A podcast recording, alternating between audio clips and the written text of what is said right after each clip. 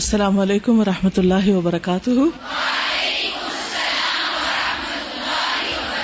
کیا حال ہے آپ لوگوں کا الحمد للہ آج ہم ان شاء اللہ شہادت کے بارے میں پڑھیں گے کہ کتاب کا نام ہے میرا جینا میرا مرنا تو مرنا میں ایک طبی موت ہے اور ایک شہادت کی موت تو شہادت کیا ہے اسلام میں اس کی کیا حیثیت ہے کیا حقیقت ہے اور شہید کا کیا اجر اور درجہ ہے انشاءاللہ اللہ اس کے بارے میں ہم پڑھیں گے نحمد رسول اما باد من بلاہ الرجیم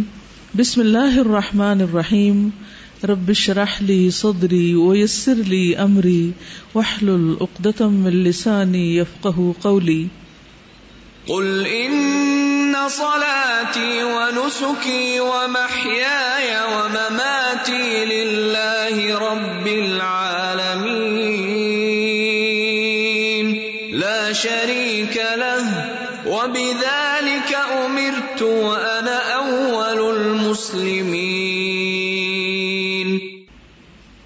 بے شک میری نماز اور میری قربانی میرا جینا اور میرا مرنا اللہ رب العالمین کے لیے اس کا کوئی شریک نہیں اسی بات کا مجھے حکم دیا گیا اور میں اسلام لانے والوں میں سے سب سے پہلے اسلام لانے والا ہوں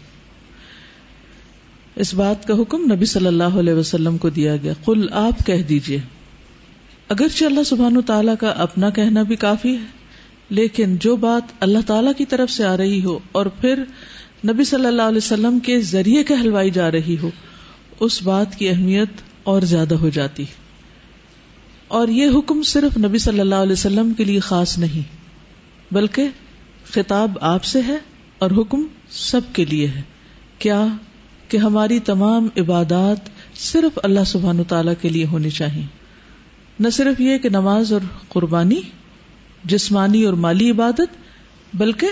ساری کی ساری زندگی ماہیا یا و مماتی مہیا میری زندگی اور مماتی میری موت یعنی جب سے میں پیدا ہوا ہوں اور جب میں مروں گا ان دونوں کے بیچ میں جو بھی میری زندگی ہے وہ سب اللہ کی خاطر اللہ کی فرما برداری میں گزرے گی اور اس میں میں یہ انتظار نہیں کروں گا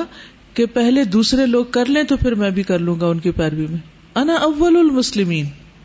اور اللہ کے رسول صلی اللہ علیہ وسلم جو کچھ لوگوں کو بتاتے تھے پہلے خود اس پر عمل کرتے تھے اول المسلمین تو ہم سب کے لیے بھی یہی ضروری ہے کہ جو کچھ ہم کہیں اس پر خود بھی عمل کریں اور اللہ سبحان و تعالیٰ کی ذات جو کہ سب سے اہم ہے ہماری زندگی میں اس لیے اس کا حکم بھی سب سے زیادہ اہم ہے ہمارے لیے کہ جب وہ فرمائے کہ ایسا کرو تو ہمیں کیا کرنا چاہیے سمے نہ وہ عطا آنا ہم نے سنا اور ہم نے بات مان لی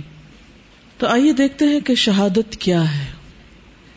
شہید کا لفظ جو ہے یہ شین دال سے ہے شہید یا گواہی دینا تو شہید دراصل گواہی دیتا ہے اپنے عمل سے اپنی جان دے کر کہ وہ اللہ کو اپنا رب مانتا ہے وہ اللہ پر ایمان لایا وہ اس دین پر ایمان لایا یہ تو اس کے لوگ ابھی مانے لیکن اصلی شہید کون ہوتا ہے جو میدان جنگ میں مال اور جان سے اسلام کی حالت میں صرف اللہ کے لیے لڑتا ہے اور اس میں خود بھی قتل ہو جاتا ہے اور اس کا مال بھی چلا جاتا ہے تو ایسا شخص شہید ہوتا ہے تو اس میں دو تین چیزیں آتی ہیں ایک یہ کہ وہ میدان جنگ میں یعنی باقاعدہ ڈکلیئرڈ وار ہو نمبر دو وہ صرف اللہ کے لیے لڑنے والا ہو اللہ کے دین کی خاطر اپنی ذات کے لیے نہیں مال کے لیے نہیں شہرت کے لیے نہیں دنیا میں اپنی اہمیت بتانے کے لیے نہیں کہ میں نے بہت بڑا کارنامہ کیا دنیاوی فائدے حاصل کرنے کے لیے نہیں بلکہ صرف اور صرف اللہ کی رضا کے لیے اللہ کی وحدانیت کا بول بالا کرنے کے لیے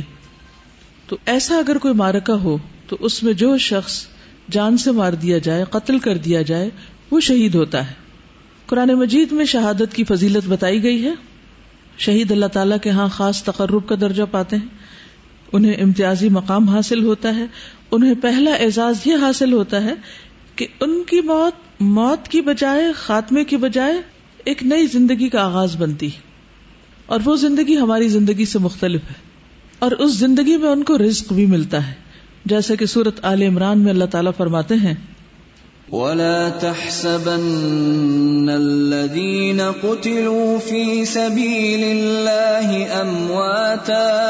بل احیاء عند ربهم يرزقون فرحين بما آتاهم الله من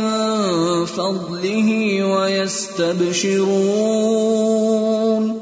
وَيَسْتَبْشِرُونَ بِالَّذِينَ لَمْ يَلْحَقُوا بِهِمْ مِنْ خَلْفِهِمْ أَلَّا أَلَّا خَوْفٌ خَوْفٌ عَلَيْهِمْ عَلَيْهِمْ وَلَا هُمْ يَحْزَنُونَ اور جو لوگ اللہ کی راہ میں قتل کر دیے گئے انہیں مردہ مت سمجھو بلکہ وہ زندہ ہیں اپنے رب کے پاس رزق دیے جاتے ہیں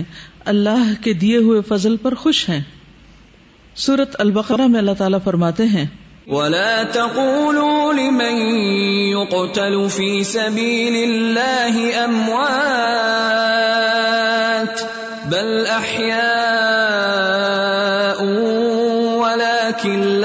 شور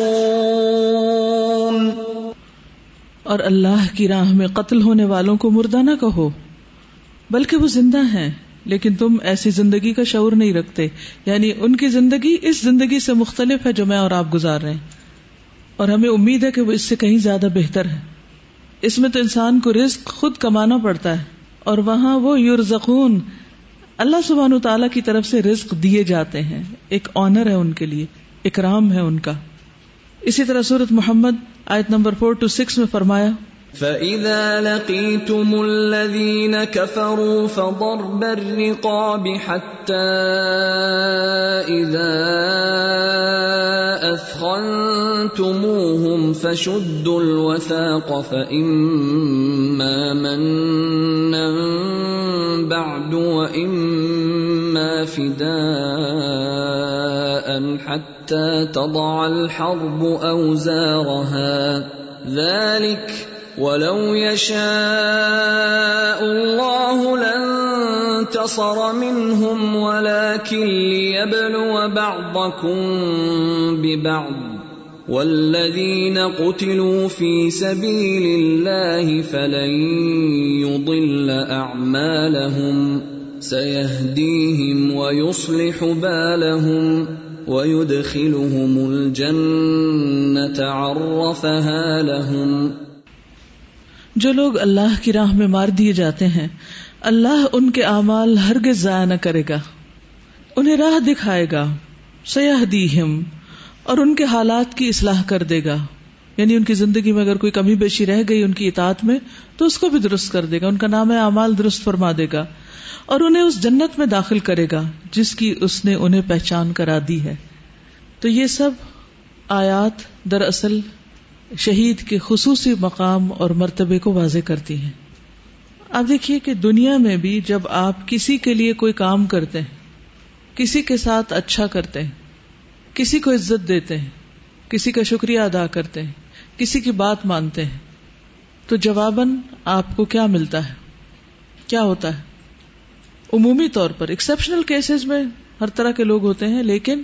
عمومی طور پر جب آپ کسی کا شکریہ ادا کرتے ہیں تو جواباً آپ کو بھی اکنالجمنٹ ملتی ہے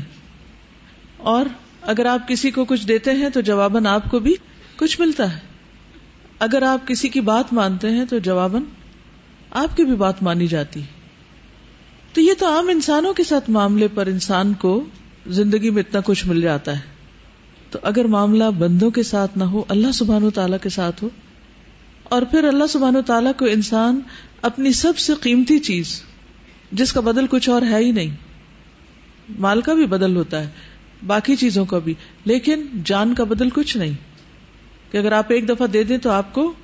کوئی اور لوٹا نہیں سکتا تو جب آپ وہ اللہ سبحان و تعالیٰ کو خوش کرنے کے لیے دے دیتے ہیں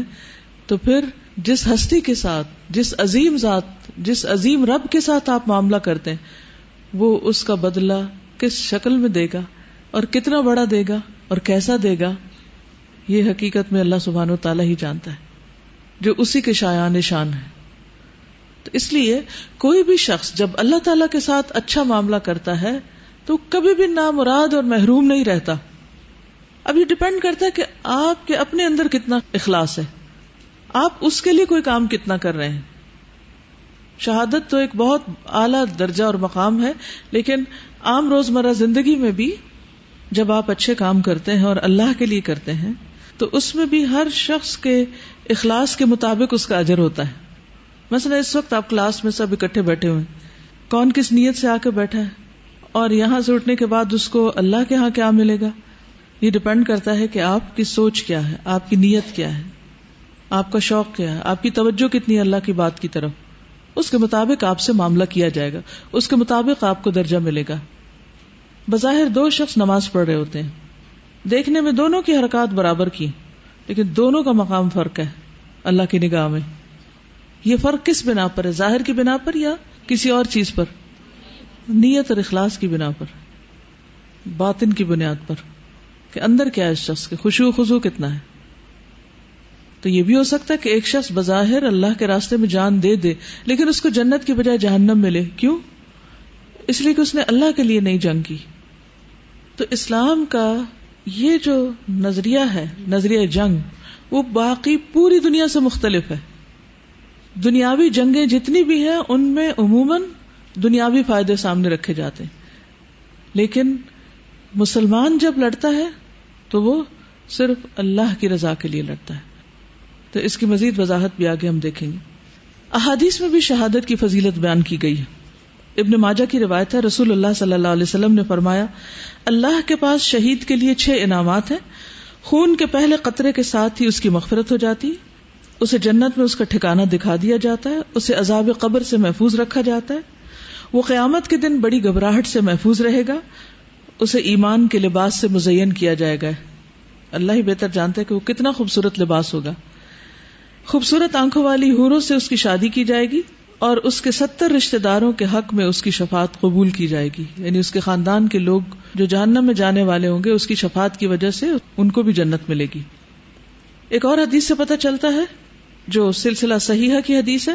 کہ شہید سے اللہ تعالیٰ محبت کرتے ہیں نبی صلی اللہ علیہ وسلم نے فرمایا اللہ تعالیٰ تین قسم کے آدمیوں سے محبت کرتا ہے ان پر ہنستا ہے اور ان سے خوش ہوتا ہے ان میں سے ایک وہ آدمی کہ اس کی جماعت فرار ہو گئی سب چلے گئے بھاگ گئے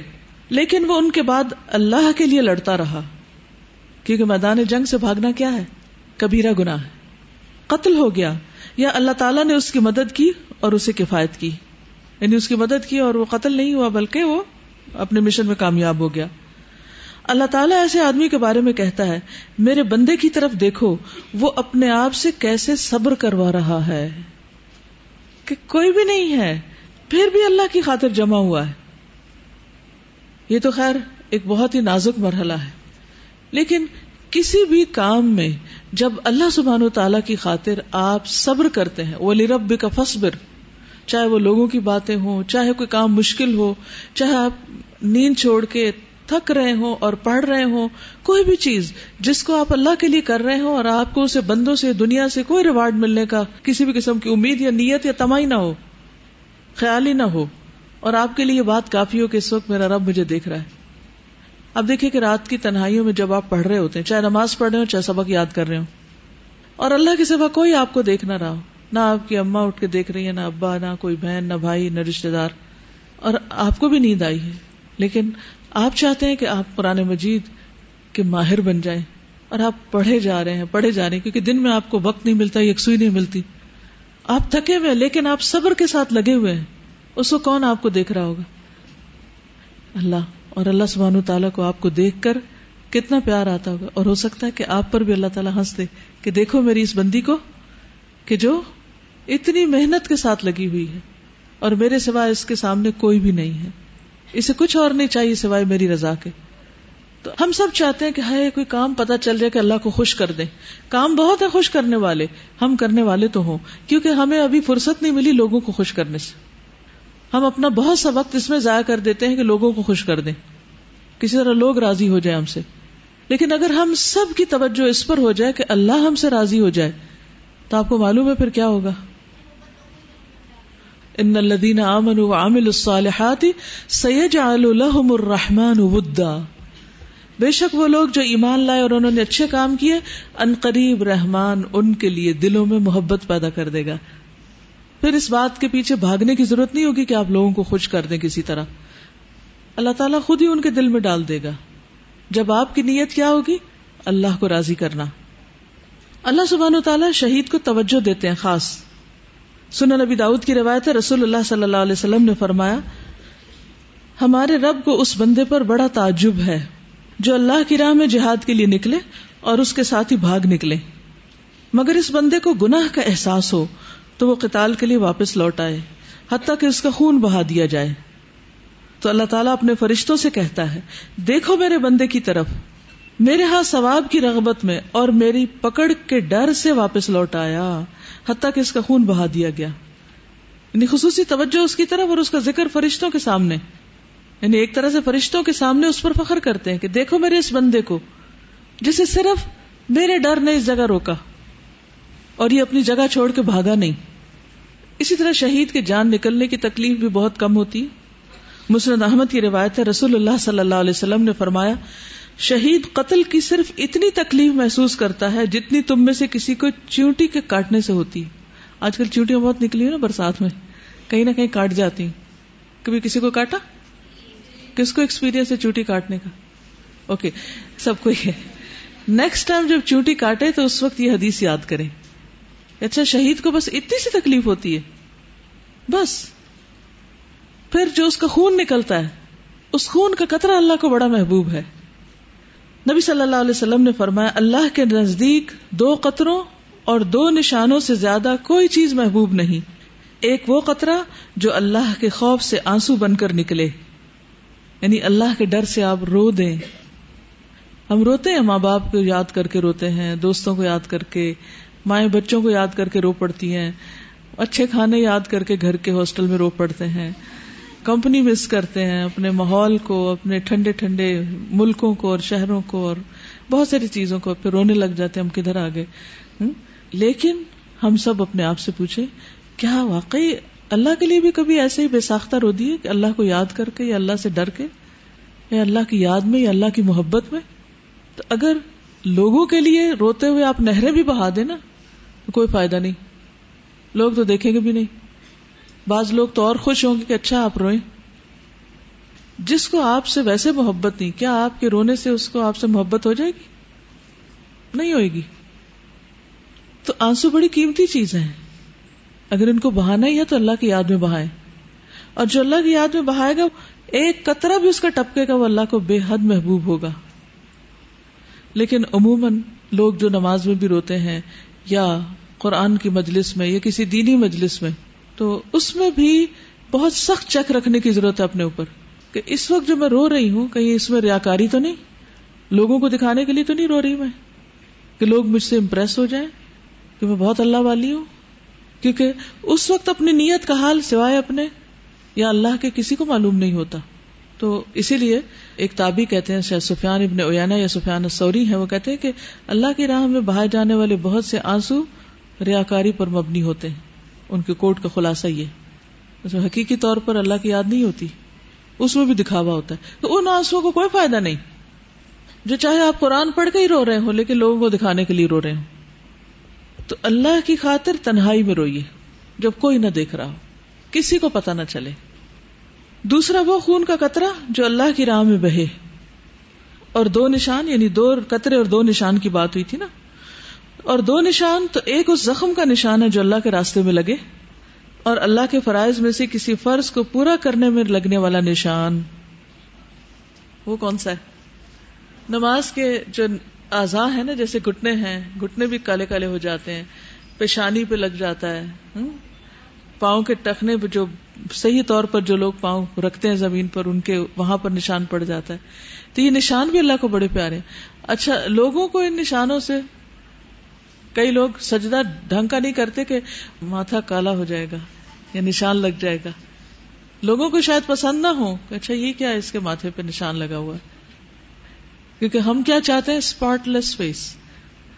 لیکن اللہ سبحانہ و تعالیٰ کا کون سا ماتھا پسند ہے اسپاٹ والا جو اللہ کی خاطر لگا ہو اسی طرح یہ ہے کہ ایک معمولی انسان جس کی دنیا میں کوئی خاص قدر و قیمت نہ ہو شہادت کے بعد وہ بھی اللہ کا بہت معزز اور مکرم اور بہت اہم انسان بن جاتا ہے ابن عمر کہتے ہیں کہ نبی صلی اللہ علیہ وسلم اپنے صحابہ کے ساتھ تھے جو غزبہ کا ارادہ رکھتے تھے یعنی اکٹھے جا رہے تھے کہ ایک آرابی کے خیمے کے پاس سے گزرے یعنی راستے میں مل گیا وہ تو عرابی نے خیمے کا کونا اٹھا کر دیکھا کہنے لگا آپ کون لوگ ہیں کہا گیا رسول اللہ صلی اللہ علیہ وسلم اور ان کے صحابہ ہیں جو غزوہ کا ارادہ رکھتے ہیں یعنی اللہ کی خاطر جنگ کرنے کے لیے جا رہے ہیں کہنے لگا کیا لوگوں کو دنیاوی مالوں متا بھی ملے گا اس سے کہا گیا کہ ہاں انہیں مال غنیمت حاصل ہوگا پھر اسے مسلمانوں کے درمیان تقسیم کر دیا جائے گا کیونکہ پہلے عرب لوگ تو صرف مال کے لیے لڑتے تھے تو وہ اپنے جمع سال اونٹ کی طرف گیا اور اس پر پالان کسا اور صحابہ کے ساتھ چل پڑا کہ میں بھی آپ کے ساتھ جاؤں گا اس نے اپنا جواں سال اونٹ رسول اللہ صلی اللہ علیہ وسلم کے قریب کرنا شروع کر دیا یعنی آپ کے قریب قریب ہو رہا تھا اور صحابہ اس کے اونٹ کو آپ سے دور کرنے لگے کیونکہ اجنبی شخص تھا تو رسول اللہ صلی اللہ علیہ وسلم نے فرمایا اس نجدی کو چھوڑ دو اسے چھوڑ دو اسے دور نہ کرو مجھ سے میرے پاس آنے دو مجھے قسم ہے اس ذات کی جس کے ہاتھ میں میری جان ہے یہ یقیناً جنت کے بادشاہوں میں سے ہے ایک عام شخص بدو دیہاتی جس کو کوئی جاننے والا نہیں کوئی اس کا اسٹیٹس نہیں اس کو بس نیکی کا ایک موقع ہاتھ آیا اور وہ بس چل پڑا اور اس کی خوب تیاری کی دی یعنی جوان سال اونٹ لیا ورنہ تو کہتے اچھا چلو کوئی بھی لے جاتے بہترین چیز اللہ کے راستے میں لے گیا پھر صحابہ نے دشمن کا مقابلہ کیا تو اس کو شہید کر دیا گیا جب نبی صلی اللہ علیہ وسلم کو اس کی خبر دی گئی تو آپ اس کے پاس آئے اور اس کے سر کے پاس خوش شخرم بیٹھ گئے یا یہ کہ آپ بہت خوش تھے اور ہنس رہے تھے پھر آپ نے اس کی طرف سے اعراض کیا ہم نے عرض کیا اللہ کے رسول صلی اللہ علیہ وسلم ہم نے آپ کو خوش و خرم دیکھا پھر آپ نے اسے اعراض کیا تو آپ نے فرمایا تم نے مجھے خوش و خرم دیکھا تو اس کی وجہ یہ ہے کہ میں نے اس کی روح کو اللہ و جل کے ہاں عزت والا پایا اور میں نے اس سے اراض کیا کہ ہور ان میں سے اس کی بیوی اس کے پاس موجود ہے یعنی اس کے استقبال کے لیے کیونکہ نبی صلی اللہ علیہ وسلم کو تو وہ سب کچھ دکھایا جاتا تھا جو عام آنکھ نہیں دیکھ سکتی یہ آپ کے میں سے ہے پھر اسی طرح شہید کا ایک اور عزت و احترام یہ ہے کہ مرنے کے بعد اسے ہر فتنے سے نجات مل جاتی ایک شخص نے پوچھا یہ نسائی کی روایت ہے اللہ کے رسول صلی اللہ علیہ وسلم کیا وجہ ہے کہ اہل ایمان کا قبروں میں امتحان کیا جاتا ہے شہید کا نہیں کیا جاتا شہید کو قبر میں ٹیسٹ نہیں کیا جاتا شہید اس مشکل ترین مرحلے سے نہیں گزرتا آپ نے فرمایا اس کے سر پر چمکتی تلواریں اس کے لیے امتحان سے کافی ہو گئیں اس کے سر پر چمکتی تلواریں اس کو کفایت کر گئی اس امتحان سے یعنی وہ دنیا میں اتنی سخت جگہ سے گزرا کہ اب یہ دوسرے سخت مرحلے کی ضرورت نہیں کیا پتہ چلتا ہے اس سے دنیا میں جو اللہ سے ڈر کے اور اللہ کی اطاعت میں جتنے بھی مشکل مراحل یا جتنی بھی قربانیاں کی اب آخرت میں اللہ تعالیٰ دو سختیوں کا جمع نہیں کریں گے جیسے ایک حدیث میں آتا ہے نا کہ اللہ تعالیٰ دو خوف اور دو امن جمع نہیں کریں گے ویری گڈ بالکل صحیح جواب ہے لیکن ہمیں جب دین کے راستے میں کوئی مشکل آتی ہے تو ہم کیوں نہیں برداشت کر پاتے اس کی کیا وجہ ہوتی کیونکہ ہمیں اللہ سبحان و تعالیٰ کے وعدوں پر یقین نہیں اس لیے ہم آگے ہی نہیں بڑھتے ہم دین کے رستے پر صرف اس وقت تک چلتے ہیں جب تک آسانیاں ہوں اور جہاں مشکل آئی وہاں کیا کیا مثلا اچھا یہ بتائیے آپ کو کیا مشکل لگتی ہے یہاں پڑھنے میں کیا کیا مشکل لگ رہا ہے ظاہر پہلے آپ صبح دیر تک سوتے تھے آرام کرتے تھے سب گھر والوں کے ساتھ بیٹھ کے مزے سے ناشتہ کرتے تھے طرح طرح کے کھانے پکتے اور پکاتے تھے اب وہ رونقیں تو ہیں نہیں بھاگ ہم دوڑ اوپر سے نیچے نیچے سے اوپر جب بہت سر دکھنے لگے جب کمر دکھنے لگے جب زمین چبھنے لگے جب گرمی لگنے لگے لیکن اپنے آپ کو آپ جما کے بیٹھے ہو کہ نہیں یہ وقت ہاتھ سے نکل گیا تو پھر کیا ہوگا تو کرنا ہی کرنا ہے آپ میں سے کتنے لوگ ہیں جو مشکلات سے گھبرا کر واپس جانے کا سوچتے ہیں بہت سے لوگ کہتے ہیں جب سے ہم ادھر آئے ہیں تو ہماری طبیعت خراب رہنے لگ گئی اس لیے کہ بہت کچھ نفس کے خلاف جانے لگ گئے نا جو بھی کام ہم نفس کی مرضی کے مطابق کرتے ہیں ان میں طبیعت بڑی خوش رہتی جس کام میں نفس کا حصہ ہوتا ہے وہ کام بہت اچھا لگتا ہے لیکن کمال تو یہ ہے کہ انسان اس کام کو کر کے دکھائے جس میں نفس راضی نہیں کیونکہ ساری زندگی جس رستے پہ چلتے رہے راحت اور آرام کے کیونکہ روٹین بن جاتی نا زندگی کی عادتیں پختہ ہو جاتی ہیں اور اگر پڑھنے کی عادت نہ ہو تو پڑھا نہیں جاتا لکھنے کی عادت نہ ہو تو لکھا نہیں جاتا ہاتھ تھک جاتے ہیں بیٹھنے کی عادت نہ ہو تو بیٹھا نہیں جاتا یہ سارا نفس کے خلاف جاتا ہے نا الحمد للہ اب ظاہر ہے ایک آرام سے آیا اور ایک ہسپتال سے آیا اس وقت کلاس اٹینڈ کرنے کے لیے تو کیا دونوں کا درجہ تو نہیں برابر ہوگا جی استاد جیسے کل میں نے اپنی ٹو ڈو لسٹ بنائی تھی کہ میں نے تین چار پارے ریوائز کرنے تھے میرے ریٹسٹ آئے تھے تو اس ٹائم کل ویکینڈ بھی تھا اور سب اکٹھے ہوئے ہوئے تھے پہلا ویکینڈ تھا چھٹیوں کے بعد اور دل وہاں بھی لگا ہوا تھا اللہ سب اکٹھے باتیں کر رہے ہیں اور لائبریری میں بیٹھا بھی نہیں جا رہا تھا لیکن میں نے اپنے کپ کا کو کہا نہیں میں نے یہ بنایا ہوا میں نے کرنا ہے میں نے کرنا ہے اور الحمد للہ استاذہ صبح سے لے کے شام تک میں نے اپنے سارے کام کیے اس کے بعد پھر اللہ تعالیٰ نے میرے ورک میں برکت ڈالی اور پھر میں نے اور بھی سب کے ساتھ باتیں کی بیٹھ بس اصل میں ہمارے پاس اتنا ٹائم ہوتا ہے نا جب مثلاً دس گھنٹے ہوتے ہیں تو ہم تھوڑا سا بھی کام ہو تو اسے دس گھنٹوں پہ اسٹریچ کرتے ہیں لیکن اگر ہم نے اپنا ٹائم بلاک کیا ہو یہ وقت اس کام کے لیے اس کے لیے اس کے لیے اور یہاں پر میں باقی کام کر لوں گی تو اللہ تعالیٰ اسے برکت ڈال دیتا ہے کامیاب اور ناکام لوگوں کی زندگی میں یہی فرق ہوتا ہے تو یہ کامیاب ہے نا شہید کیونکہ نفس کو مارنا پڑتا ہے نا اپنے گھر بار بچے بزنس تجارت پکی ہوئی فصلیں کیا کچھ چھوڑ کے صحابہ جاتے تھے آسان تھا نکلنا تو آپ اپنے آپ سے اپنا انالیس کر سکتے ہیں کہ وہ کون سا کام ہے جس میں میرا نفس نہیں راضی میرا دل نہیں لگتا پھر بھی کرتی ہوں کہ اللہ کی مرضی اللہ کو خوش کرنا ہے کم از کم کوئی ایک کام تو زندگی میں ضرور ایسا رکھیے اور ہوتا پتہ کیا ہے کچھ کام شروع میں مشکل لگتے ہیں پھر کرتے کرتے آسان ہو جاتے ہیں پھر تیسرا مرحلہ آتا ہے ان کو انجوائے کرنے لگتے ہیں اب کیا کیا کریں جب کسی ایک مشکل کام کو انجوائے کرنے لگے نا تو نفس آ گیا بیچ میں آ گیا شامل ہو گیا بیچ میں اب کیا کریں ایک اور چیلنج لے لیں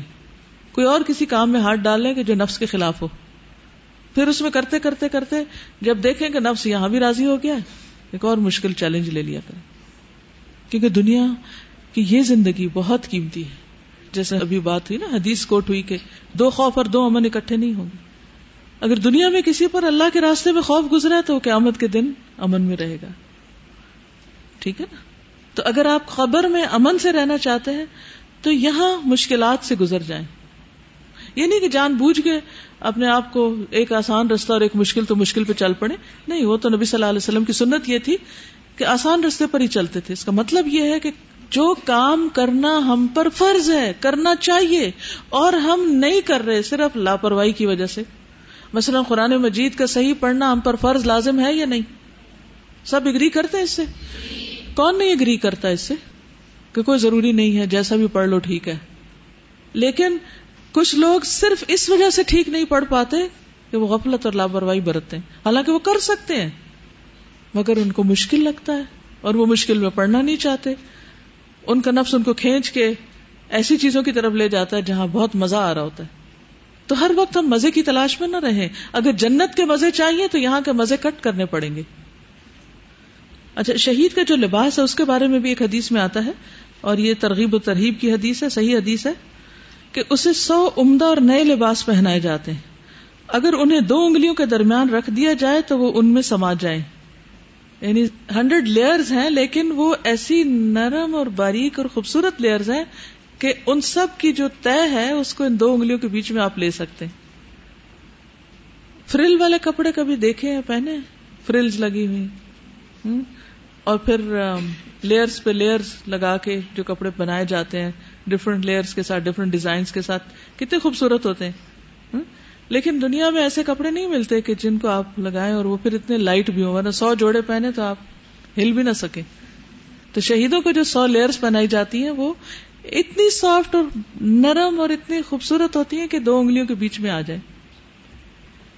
شہید کی زندگی کے بارے میں آتا ہے صحیح مسلم کی روایت ہے نبی صلی اللہ علیہ وسلم نے فرمایا شہدا کی روحیں سب پرندوں کے پیٹ میں ہوتی ہیں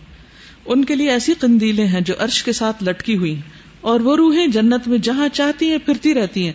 پھر انہیں قندیلوں میں واپس آ جاتی ہیں جیسے بڑے بڑے شینڈلیز ہوتے ہیں نا تو پرندوں کی شکل میں گھوم پھر رہے ہیں پھر آ کے واپس اپنے ٹکانے میں بسے رہے جب تک چاہیں گھومے پھرے جب چاہیں واپس آ جائیں پرندوں کے لیے کوئی پابندی ہے کہ ایک گھنٹے کے لیے چھٹی ہے واپس آؤ بس بریک ٹائم آدھا گھنٹہ ہے واپس آؤ ان کے لیے نہیں ہے ایسا کچھ ایک پرندہ صبح نکلتا ہے کب واپس جاتا ہے گھوم پھر کے شام کو جاتا ہے ریسٹ کرنے اور باقی وقت وہ مزے مزے کی چیزیں دیکھتا ہے اڑتا ہے پھرتا ہے کبھی چاہتا ہے تو چھت پہ جا بیٹھتا ہے کبھی چاہتا ہے درخت پہ جا بیٹھتا ہے کبھی کہ زمین پہ اتر جاتے ہیں مرض اڑنے کے یہی تو مزے تو شہید بھی اڑتے رہیں گے سنن نبی داؤد کی روایت میں رسول اللہ صلی اللہ علیہ وسلم نے فرمایا جب تمہارے بھائی عہد میں شہید کر دیے گئے تو اللہ تعالیٰ نے ان کی روحوں کو سبز رنگ کے پرندوں کے پیٹ میں کر دیا توتے بھی دیکھے ہوں گے نا جنت کی نہروں پہ آتے ہیں وہاں کے پھل کھاتے ہیں پھر سونے کی قندیلوں میں لوٹ جاتے ہیں جو عرش کے سائے میں لٹک رہی ہیں جب انہوں نے وہاں کے کھانے اور پینے اور آرام اور راحت کے مزے دیکھے اتنا کچھ تو کہا کون ہے جو ہمارا یہ پیغام ہمارے بھائیوں تک پہنچا دے کہ ہم جنت میں زندہ ہیں جب وہاں سے ٹیکس تو کر نہیں سکتے تھے پکچر تو بھیج نہیں سکتے تھے تو پھر انہوں نے کیا چاہا کہ ان کے پیچھے جو ان کے بھائی ہیں ان کو بھی خوشی میں شریک کیا جائے بتایا جائے ہم کہاں پہنچ گئے ہمیں رسک دیا جاتا ہے تاکہ وہ جہاد سے بے رغبت نہ ہو جائیں اور لڑائی میں بزدلی نہ دکھائیں چنانچہ اللہ تعالیٰ نے آیت نازل کی ولا تحسبن الذین قتلوا فی سبیل اللہ امواتا وہ لوگ جو اللہ کی راہ میں قتل ہوئے ان کے بارے میں یہ خیال ہرگز نہ کرو کہ وہ مردہ ہیں بلکہ وہ زندہ ہیں اپنے رب کے پاس رزق دیے جاتے ہیں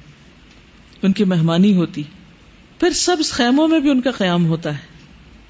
مسند احمد کی روایت ہے رسول اللہ صلی اللہ علیہ وسلم نے فرمایا شہدا جنت کے دروازے پر موجود ایک نہر کے کنارے پر سبز رنگ کے خیمے میں رہتے ہیں جہاں صبح شام جنت سے ان کے پاس رزق پہنچتا ہے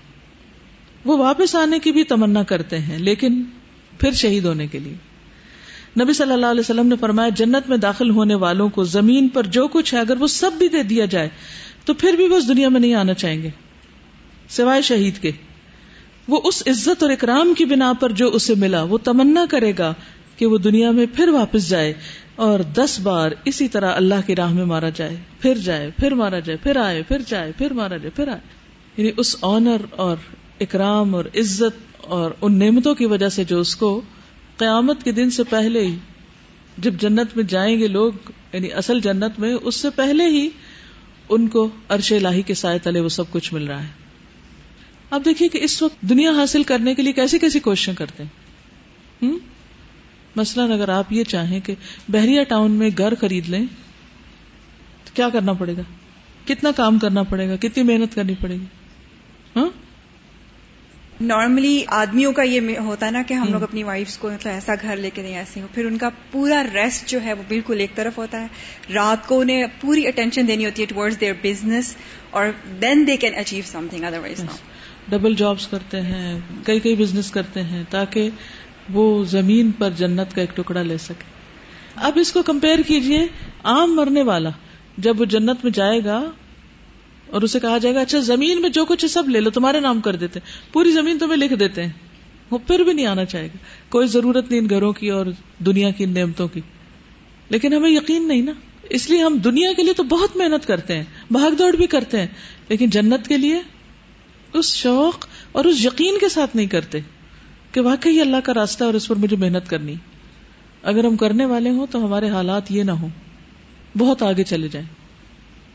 کل ہمارے بچے گئے ہوئے تھے مری تو واپس آ کے میں نے پوچھا کہ کیسا رہا کہتے بہت اچھا لیکن ایک انسیڈنٹ سے دل میں بہت زیادہ تکلیف ہے کہ ابھی ہم کیا کر رہے ہیں میں نے کہا کیا ہوا کہتے وہاں ایک دس سال کا بچہ تھا تو ہم چل رہے تھے تو وہ ہمارے ساتھ لگ گیا کہ مجھے کچھ دو تو کہتے ہمارے جیب میں بڑے نوٹ تھے چھوٹا نہیں تھا اور بچہ چھوٹا تھا تو خیر ایک کے پاس کچھ نکل آیا تو اس نے پوچھا تمہارا نام کیا تو اس نے اپنا نام بتایا اس نے کہا اچھا تمہیں نماز آتی پہلے پوچھا صورت فاتح آتی کہتے ہاں آتی کہا سناؤ تو کہنے لگا اعوذ باللہ من الشیطان الرجیم اس نے کہا اور آگے کیا اس سے آگے کیا کچھ نہیں آتا پھر کہا نماز آتی کہتے ہاں کہا سناؤ کہا اشد اللہ الہ الا اللہ اشد اللہ محمد عبدو و رسول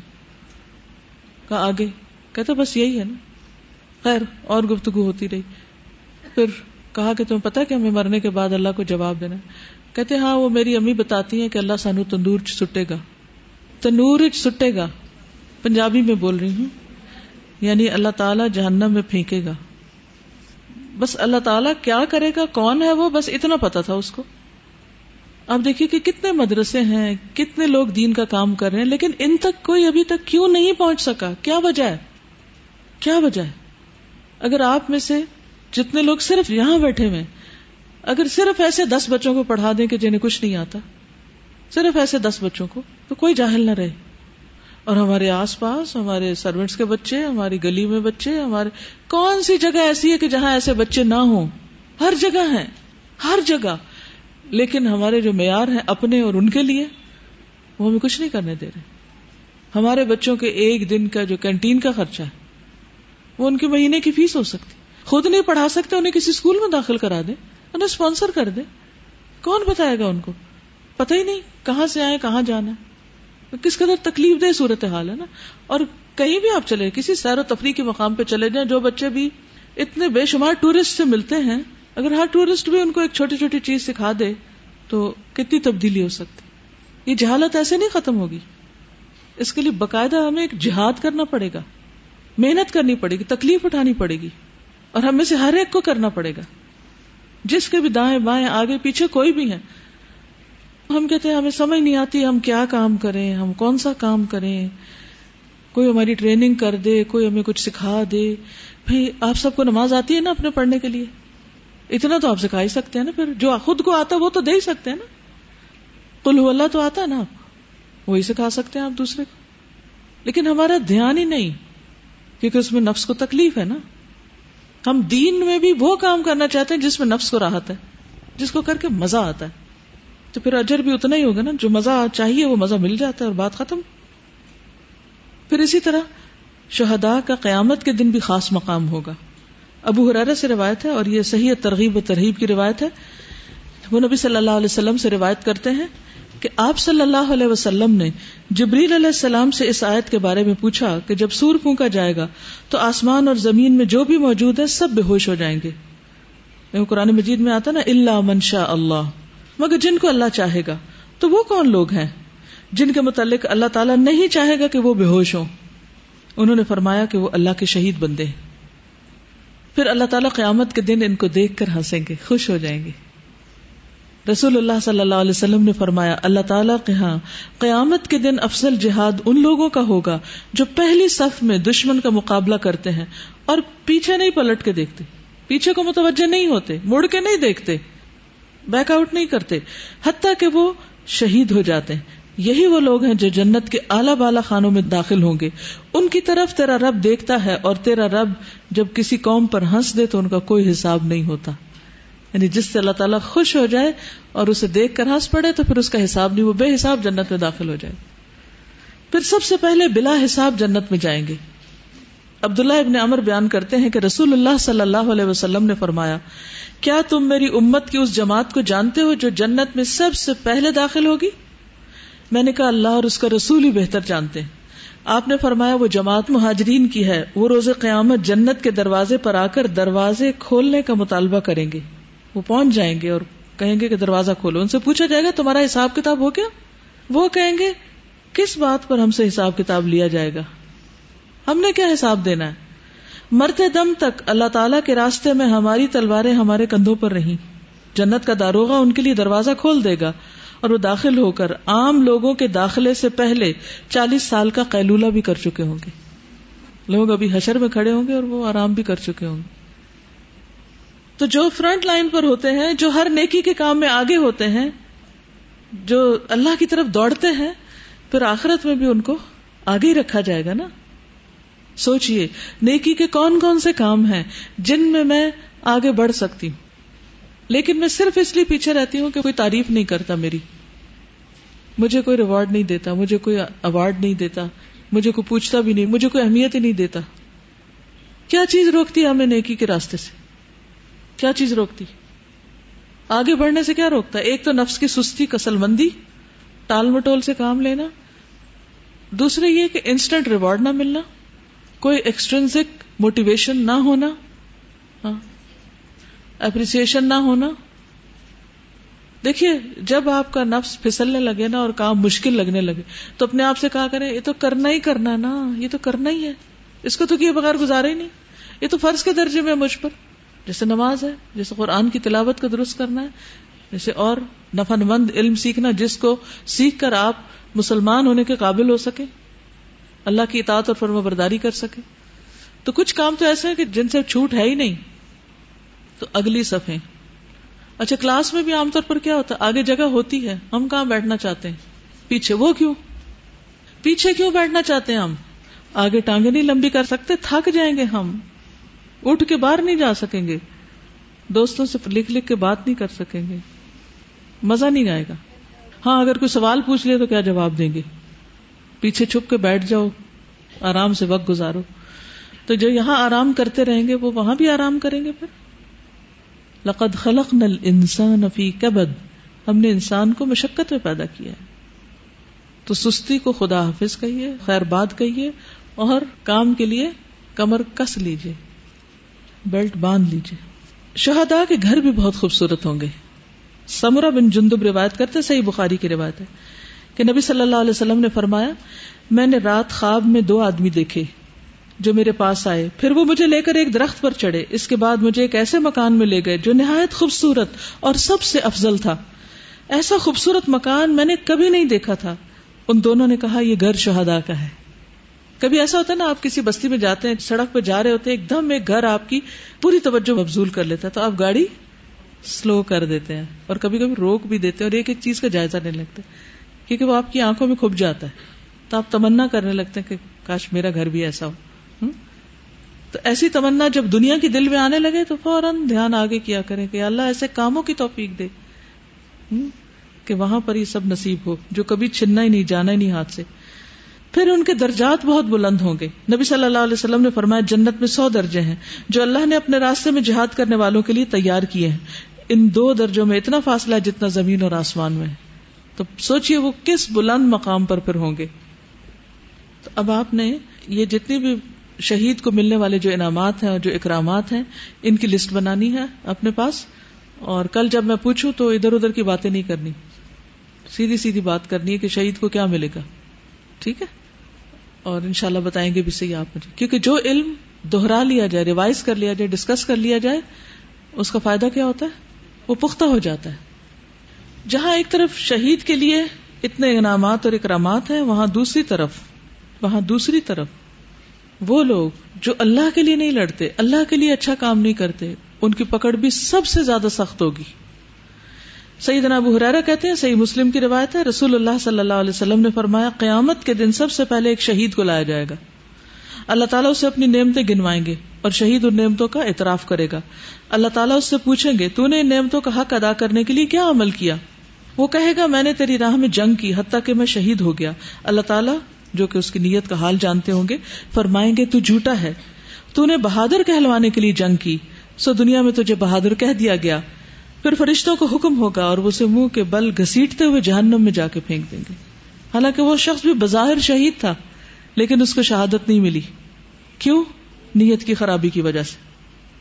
ابو موسا کہتے ہیں کہ ایک دیہاتی نبی صلی اللہ علیہ وسلم کی خدمت میں حاضر ہوا اور عرض کیا یا رسول اللہ صلی اللہ علیہ وسلم ایک آدمی تو مال غنیمت کے لیے لڑتا ہے ایک اس لیے لڑتا ہے کہ اس کا چرچا ہو شہرت ہو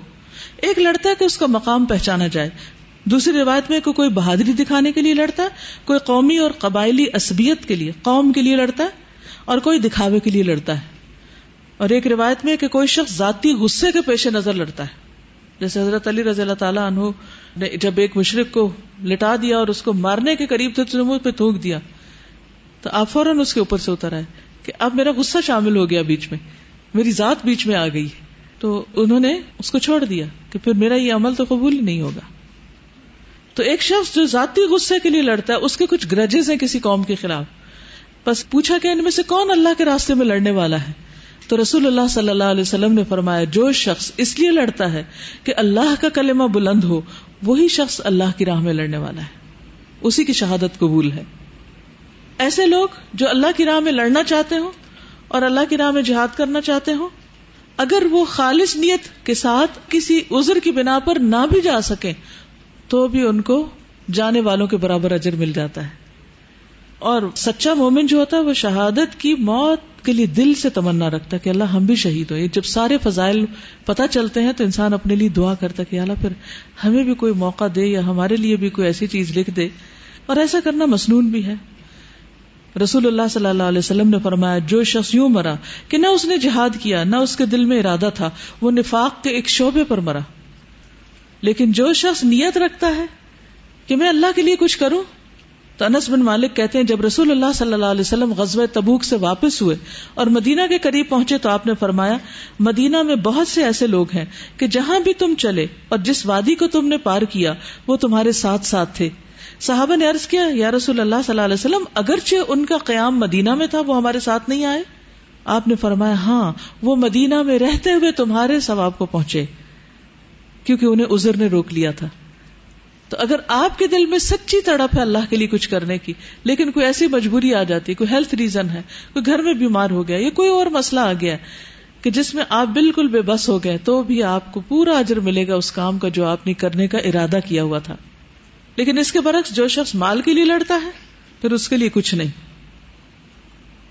اس میں سنن نبی داؤد کی ایک روایت ہے ابن منیہ کہتے ہیں کہ رسول اللہ صلی اللہ علیہ وسلم نے جہاد کا اعلان کیا جبکہ میں ایک بوڑھا آدمی تھا میرا کوئی خادم نہ تھا تو مجھے کسی ایسے ملازم کی تلاش ہوئی جو جہاد میں میری کفایت کرتا یعنی میری مدد کرتا میں خود نہیں کر سکتا تھا سب کچھ تو مجھے ہیلپ پر مل جائے اور میں اس کو اس کا حصہ دیتا چنانچہ مجھے ایک آدمی مل گیا پھر جب کوچ کا وقت ہوا تو وہ میرے پاس آیا کہا مجھے نہیں معلوم مال غنیمت میں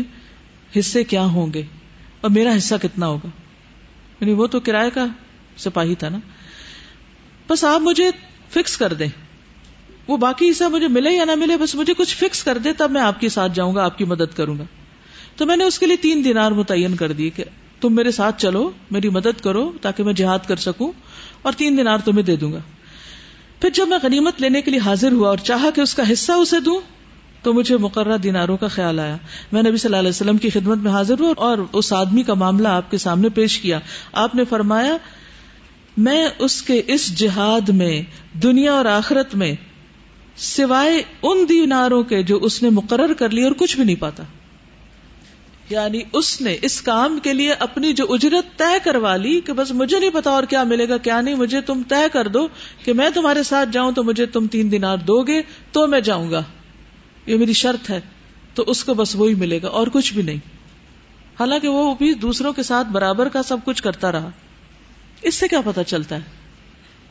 تازہ جب ہم اللہ تعالیٰ کے لیے اللہ کی خاطر کہیں نکلے کام کے لیے تو پھر اس کے اندر اجت فکس کر لینا اور پھر صرف اسی کے اوپر ہی رہنا اور فوکس رکھنا کہ ہمیں اتنا مل رہا ہے یا نہیں مل رہا کیوں نہیں مل رہا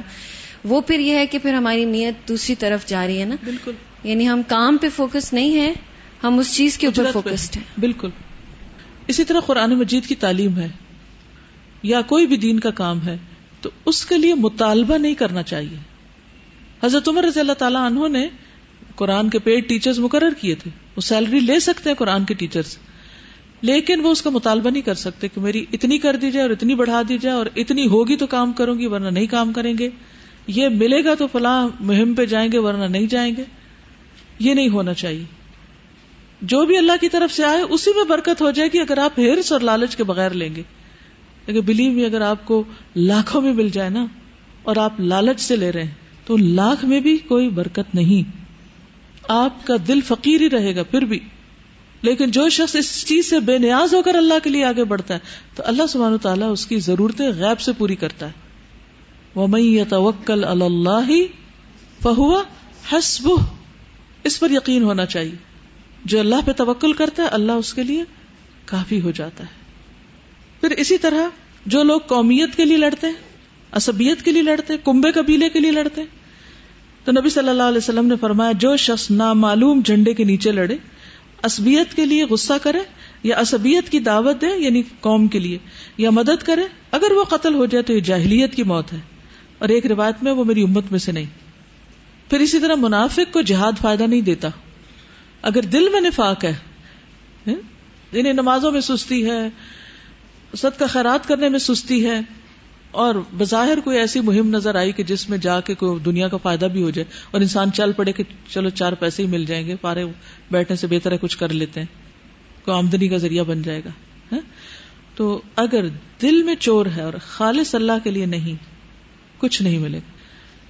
صحیح ترغیب و ترغیب کی روایت ہے رسول اللہ صلی اللہ علیہ وسلم نے فرمایا مقتول تین قسم کے ہیں ایک وہ مومن شخص جس نے اللہ کے راستے میں جان اور مال سے جہاد کیا یہاں تک کہ جب اس اس نے دشمن کا سامنا کیا سے لڑائی کی اور مارا گیا تو وہ شہید ہے جس کو اللہ کی جنت کے لیے چن لیا گیا اور یہ اس کے کے عرش سائے تلے ہوگا نبیوں کا درجہ اس سے صرف نبوت کے درجے کی وجہ سے زیادہ ہوگا یعنی نبیوں کے بعد فوراً اس کا درجہ ہوگا دوسرے وہ شخص جو اپنے نفس پر گناہوں اور خطاؤں کی وجہ سے خائف تھا بہت ڈر تھا اس کو اپنے گناہوں کا اس نے اپنے مال اور جان کے ساتھ جہاد کیا یہاں تک کہ جب اس نے دشمن کا سامنا کیا تو لڑائی کی اور مارا گیا اس کی لڑائی کفارہ ہو گئی اس لڑائی نے اس کے گناہوں اور خطاؤں کو مٹا دیا کیونکہ تلوار گناہوں کو مٹانے والی ہے تو یہ شخص جنت کے جس دروازے سے چاہے گا داخل ہوگا کیونکہ جنت کے آٹھ دروازے ہیں اور جہنم کے سات دروازے ہیں اور بعض بعض سے افضل ہیں یعنی جنت کے دروازے بعض بعض سے زیادہ بڑے ہیں پہلا وہ ہے جو نیک تھا اور اللہ کے راستے میں نکلا تو اس کا درجہ تو بہت ہی بلند دوسرا یہ کہ ویسے گناگار تھا لیکن اللہ کے راستے میں نکلا تو اس کے گنا معاف ہو جائیں گے اور تیسرا وہ منافق جس نے اپنے مال اور جان سے جہاد کیا یہاں تک کہ جب اس نے دشمن کا سامنا کیا اور اللہ کے راستے میں لڑائی کی تو مارا گیا تو یہ جہنم میں جائے گا کیونکہ تلوار نفاق نہیں مٹاتی تلوار سے منافقت نہیں جاتی جتنا بڑا مرضی کام کر لیں تو سنسیئرٹی جو ہے وہ بہت ضروری ہے دین وسیحا دین سراسر اخلاص کا نام ہے سنسیئرٹی سے ہے پھر اسی طرح شہادت کی دعا بھی کرنی چاہیے اور یہ مستحب ہے حضرت عمر دعا کیا کرتے تھے اللہ زخنی شہادت انفی کا وجہ الموتی فی رسولک اے اللہ مجھے اپنے راستے میں شہادت دے اور میری موت آپ کے رسول کے شہر میں ہو نبی صلی اللہ علیہ وسلم نے فرمایا جو سچے دل سے شہادت کی دعا مانگتا ہے اللہ تعالیٰ اس کو شہدا کے مرتبوں پر پہنچا دیں گے اگرچہ اسے موت اپنے بستر پہ آئے اب آپ دیکھیے کہ عورتوں پر تو ایسا جہاد ہے بھی نہیں وہ پہلی صف میں کھڑی بھی نہیں ہو سکتی پھر اگر کوئی جنگ ہو بھی تو ان کو پیچھے رہ کے مدد کرنی ہوتی وہ آگے فرنٹ لائن پہ نہیں جاتی تو پھر اس کا مطلب یہ تو سارے ریوارڈ صرف مردوں کے لیے ہیں ایسا شخص کیا کرے ایک مرتبہ حضرت عائشہ نے پوچھا تھا کہ جہاد تو مردوں کے لیے عورتیں کیا کریں تو آپ نے فرمایا جہاد کن الحج حج تمہارا جہاد ہے کیونکہ اس میں بھی بڑی قربانیاں کرنی پڑتی بہت مشکل سفر ہے چاہے آج کے دور میں جتنی بھی سہولتیں پھر بھی مشکلات ہوتی کئی قسم کی تو جو لوگ اس میں صبر کرتے ہیں اور اپنے احرام کا خیال رکھتے ہیں اس کو اکرام دیتے ہیں تو ایسے لوگ پھر واقعی جہاد کر کے ہی لوٹتے ہیں تو اللہ سبحان و تعالیٰ آپ کو اپنے راستے میں کوئی بھی کام کرنے کی کوئی بھی محنت کرنے کی مثلا طالب علم جو اللہ کے راستے میں نکلتا ہے اس کے قلم کی سیاہی شہید کے خون سے بھی زیادہ اللہ کو عزیز ہے یہ کام بھی چھوٹا نہیں ہے تو اصل چیز کیا کہ اللہ میری جان تو اپنے لیے لے لے بس میری جان کسی اور کام کے لیے استعمال نہ تیرے لیے ہو بس جو سچے دل سے ہی دعا کرے گا تو بستر پر ہی مرے اس کو مقام مل جائے گا وہ نیت کے ساتھ جیسے پیچھے جنگ تبوک میں پیچھے رہنے والے جو ازر کے ساتھ رہے تھے ان کو مقام ملا تھا تو عورت ہونا بھی ایک ازر ہے نا نہیں جا سکتے تو دوسرے راستے ہیں کہ اگر جان دینا تو بہت بڑی قربانی ہے نا تو چھوٹی چھوٹی قربانیوں سے بھی بندہ اسٹارٹ لے اور اس میں بھی اپنے دل کی کیفیت چیک کریں کہ کیا میں اتنی ایگرلی جو ہے وہ یہ قربانیاں بھی دے سکتی ہوں وقت کی ہے مال کی ہے اور اپنی آرام کی ہے نیند کی ہے عزت کی ہے جی بالکل کیونکہ ہوتا کیا ہے کہ جب ہم اتنا کام کرتے ہیں اور کوئی ہمیں کہتا ہے یہ کیا کیا تم نے اس کو ہمارا کیا نظر نہیں آتا جو نہیں کیا وہ پکڑ لیتا ہمیں تو ہم ڈسارٹ ہو جاتے ہیں تو اس کا مطلب نے اللہ کے لیے نہیں کیا تو اللہ تعالیٰ ایسے امتحان ڈال ڈال کے ہمیں کھڑا کرتا ہے کہ میرے لیے کون کر رہا ہے تاکہ اس کا مخلص بندہ اس کے لیے خالص ہو کر اس اجر کو پہنچ پائے ابھی ایک حدیث کوٹ ہوئی تھی کہ تلوار گناہوں کو مٹا دیتی ہے مجھے دو پوائنٹس میرے دماغ میں جیسے تھوڑے سے اسٹک ہو گئے کہ گناہوں کو اگر آپ نادم ہیں اس پہ تو وہ مٹ سکتے ہیں لیکن نفاق کو نہیں مٹا سکتی نادم نہیں ہے نادم نہیں ہے yes. اور مجھے یہ لگ رہا تھا کہ مطلب ہم لوگ ابھی مطلب جیسے جہاد کر رہے ہیں ہم اپنا پین یوز کر رہے ہیں یا وٹ ایور لائک ہم اپنی جان اس میں خرچ کر رہے ہیں اللہ تعالیٰ سے بہت دعا کرنی چاہیے کہ نفاق نہ آنے پائے کیونکہ اگر ہم اللہ سے قیامت والے دن ریوارڈ مانگیں گے کہ میں نے یہ یہ دین کا کام کیا اور پھر اس کے بیچ میں نفاق آ گیا تو no reward for that such a scary thing بالکل اور دوسرا ایک احسان جتا کے غصہ ظاہر کر کے ناراض ہو کے احسان جتا کے ہم یہ کر رہے ہیں ہم ہم وہ کر رہے ہیں ہمیں کوئی پوچھتا نہیں ہمارا کوئی خیال نہیں رکھتا یہ کس کے لیے کر رہے ہیں یہ بھی تو ایک ٹیسٹ ہوتا ہے نا کہ ہم بہت کچھ کریں اور ہمیں کوئی نہ پوچھے اور پھر بھی ہم کریں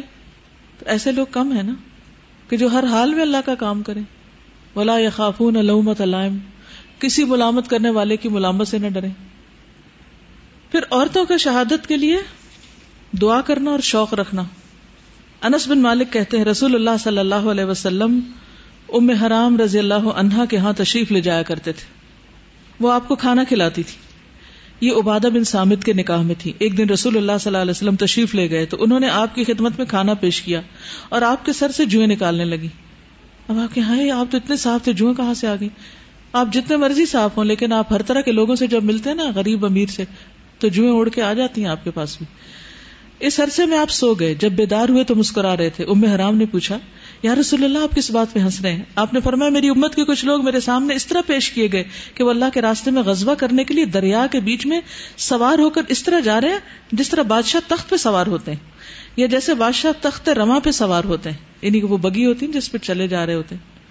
ام حرام کہتی ہیں کہ میں نے عرض کیا یارسول اللہ صلی اللہ علیہ وسلم آپ دعا فرمائیے کہ اللہ مجھے بھی ان میں سے کر دے ایک دم بے ساختہ ان کے دل سے نکلا رسول اللہ صلی اللہ علیہ وسلم نے ان کے لیے دعا کی اب پھر سر رکھ کے سو گئے اس مرتبہ بھی بیدار ہوئے تو مسکرا رہے تھے میں نے پوچھا اللہ کے رسول آپ کس بات میں ہنس رہے ہیں آپ نے پہلے کی طرح فرمایا کہ میری امت کے کچھ لوگ میرے سامنے اس طرح پیش کیے گئے کہ وہ اللہ کے راہ میں غزبہ کے لیے جا رہے ہیں وہ کہتی ہیں میں نے عرض کیا یا رسول اللہ صلی اللہ علیہ وسلم اللہ سے میرے لیے دعا کیجیے کہ مجھے بھی انہیں میں سے کر دے آپ نے فرمایا تم پہلی فوج میں شامل ہوگی یعنی ایک دفعہ نہیں کئی دفعہ ایسی ایکسپریشن ہوگی جو بحری راستے میں جہاد کرے گی چنانچہ معاویہ رضی اللہ عنہ کے زمانے میں ام حرام نے بحری سفر کیا پھر جب سمندر سے باہر آئی تو ان کی سواری نے انہیں نیچے گرا دیا اور اسی حادثے میں فوت ہو گئی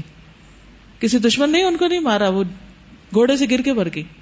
تو ان کی دعا پوری ہو گئی کیونکہ ان کی طلب سچی تھی کہ ہمیں اللہ کے راستے میں موت آئے ہماری بھی طلب سچی ہونی چاہیے کہ اللہ کے راستے میں موت ہے اطاعت میں موت ہے اللہ کا کام کرتے ہوئے موت آئے پھر اسی طرح یہ ہے کہ انسان آرزو ضرور کرے لیکن مومن لڑنے میں پہل نہ کرے ہاں دشمن سے مٹ بھیڑ ہو جائے تو شہادت کی آرزو رکھتے مقابلے پہ جم جائے ٹھیک ہے رسول اللہ صلی اللہ علیہ وسلم نے اپنے بعض ایسے دنوں میں جب آپ کا مقابلہ دشمنوں سے ہوا انتظار فرمایا یہاں تک کہ سورج ڈھل گیا یعنی آپ نے پہلے نہیں جنگ چھیڑی پھر آپ نے لوگوں کو کھڑے ہو کر خطبہ دیا فرمایا اے لوگوں دشمن سے لڑنے کی آرزو مت کرو اللہ سے عافیت کا سوال کرو لیکن جب تمہارا ان سے مقابلہ ہو جائے تو پھر ثابت قدم رہو جان لو کہ جنت تلواروں کی چھاؤں میں ہے پھر یوں دعا فرمائی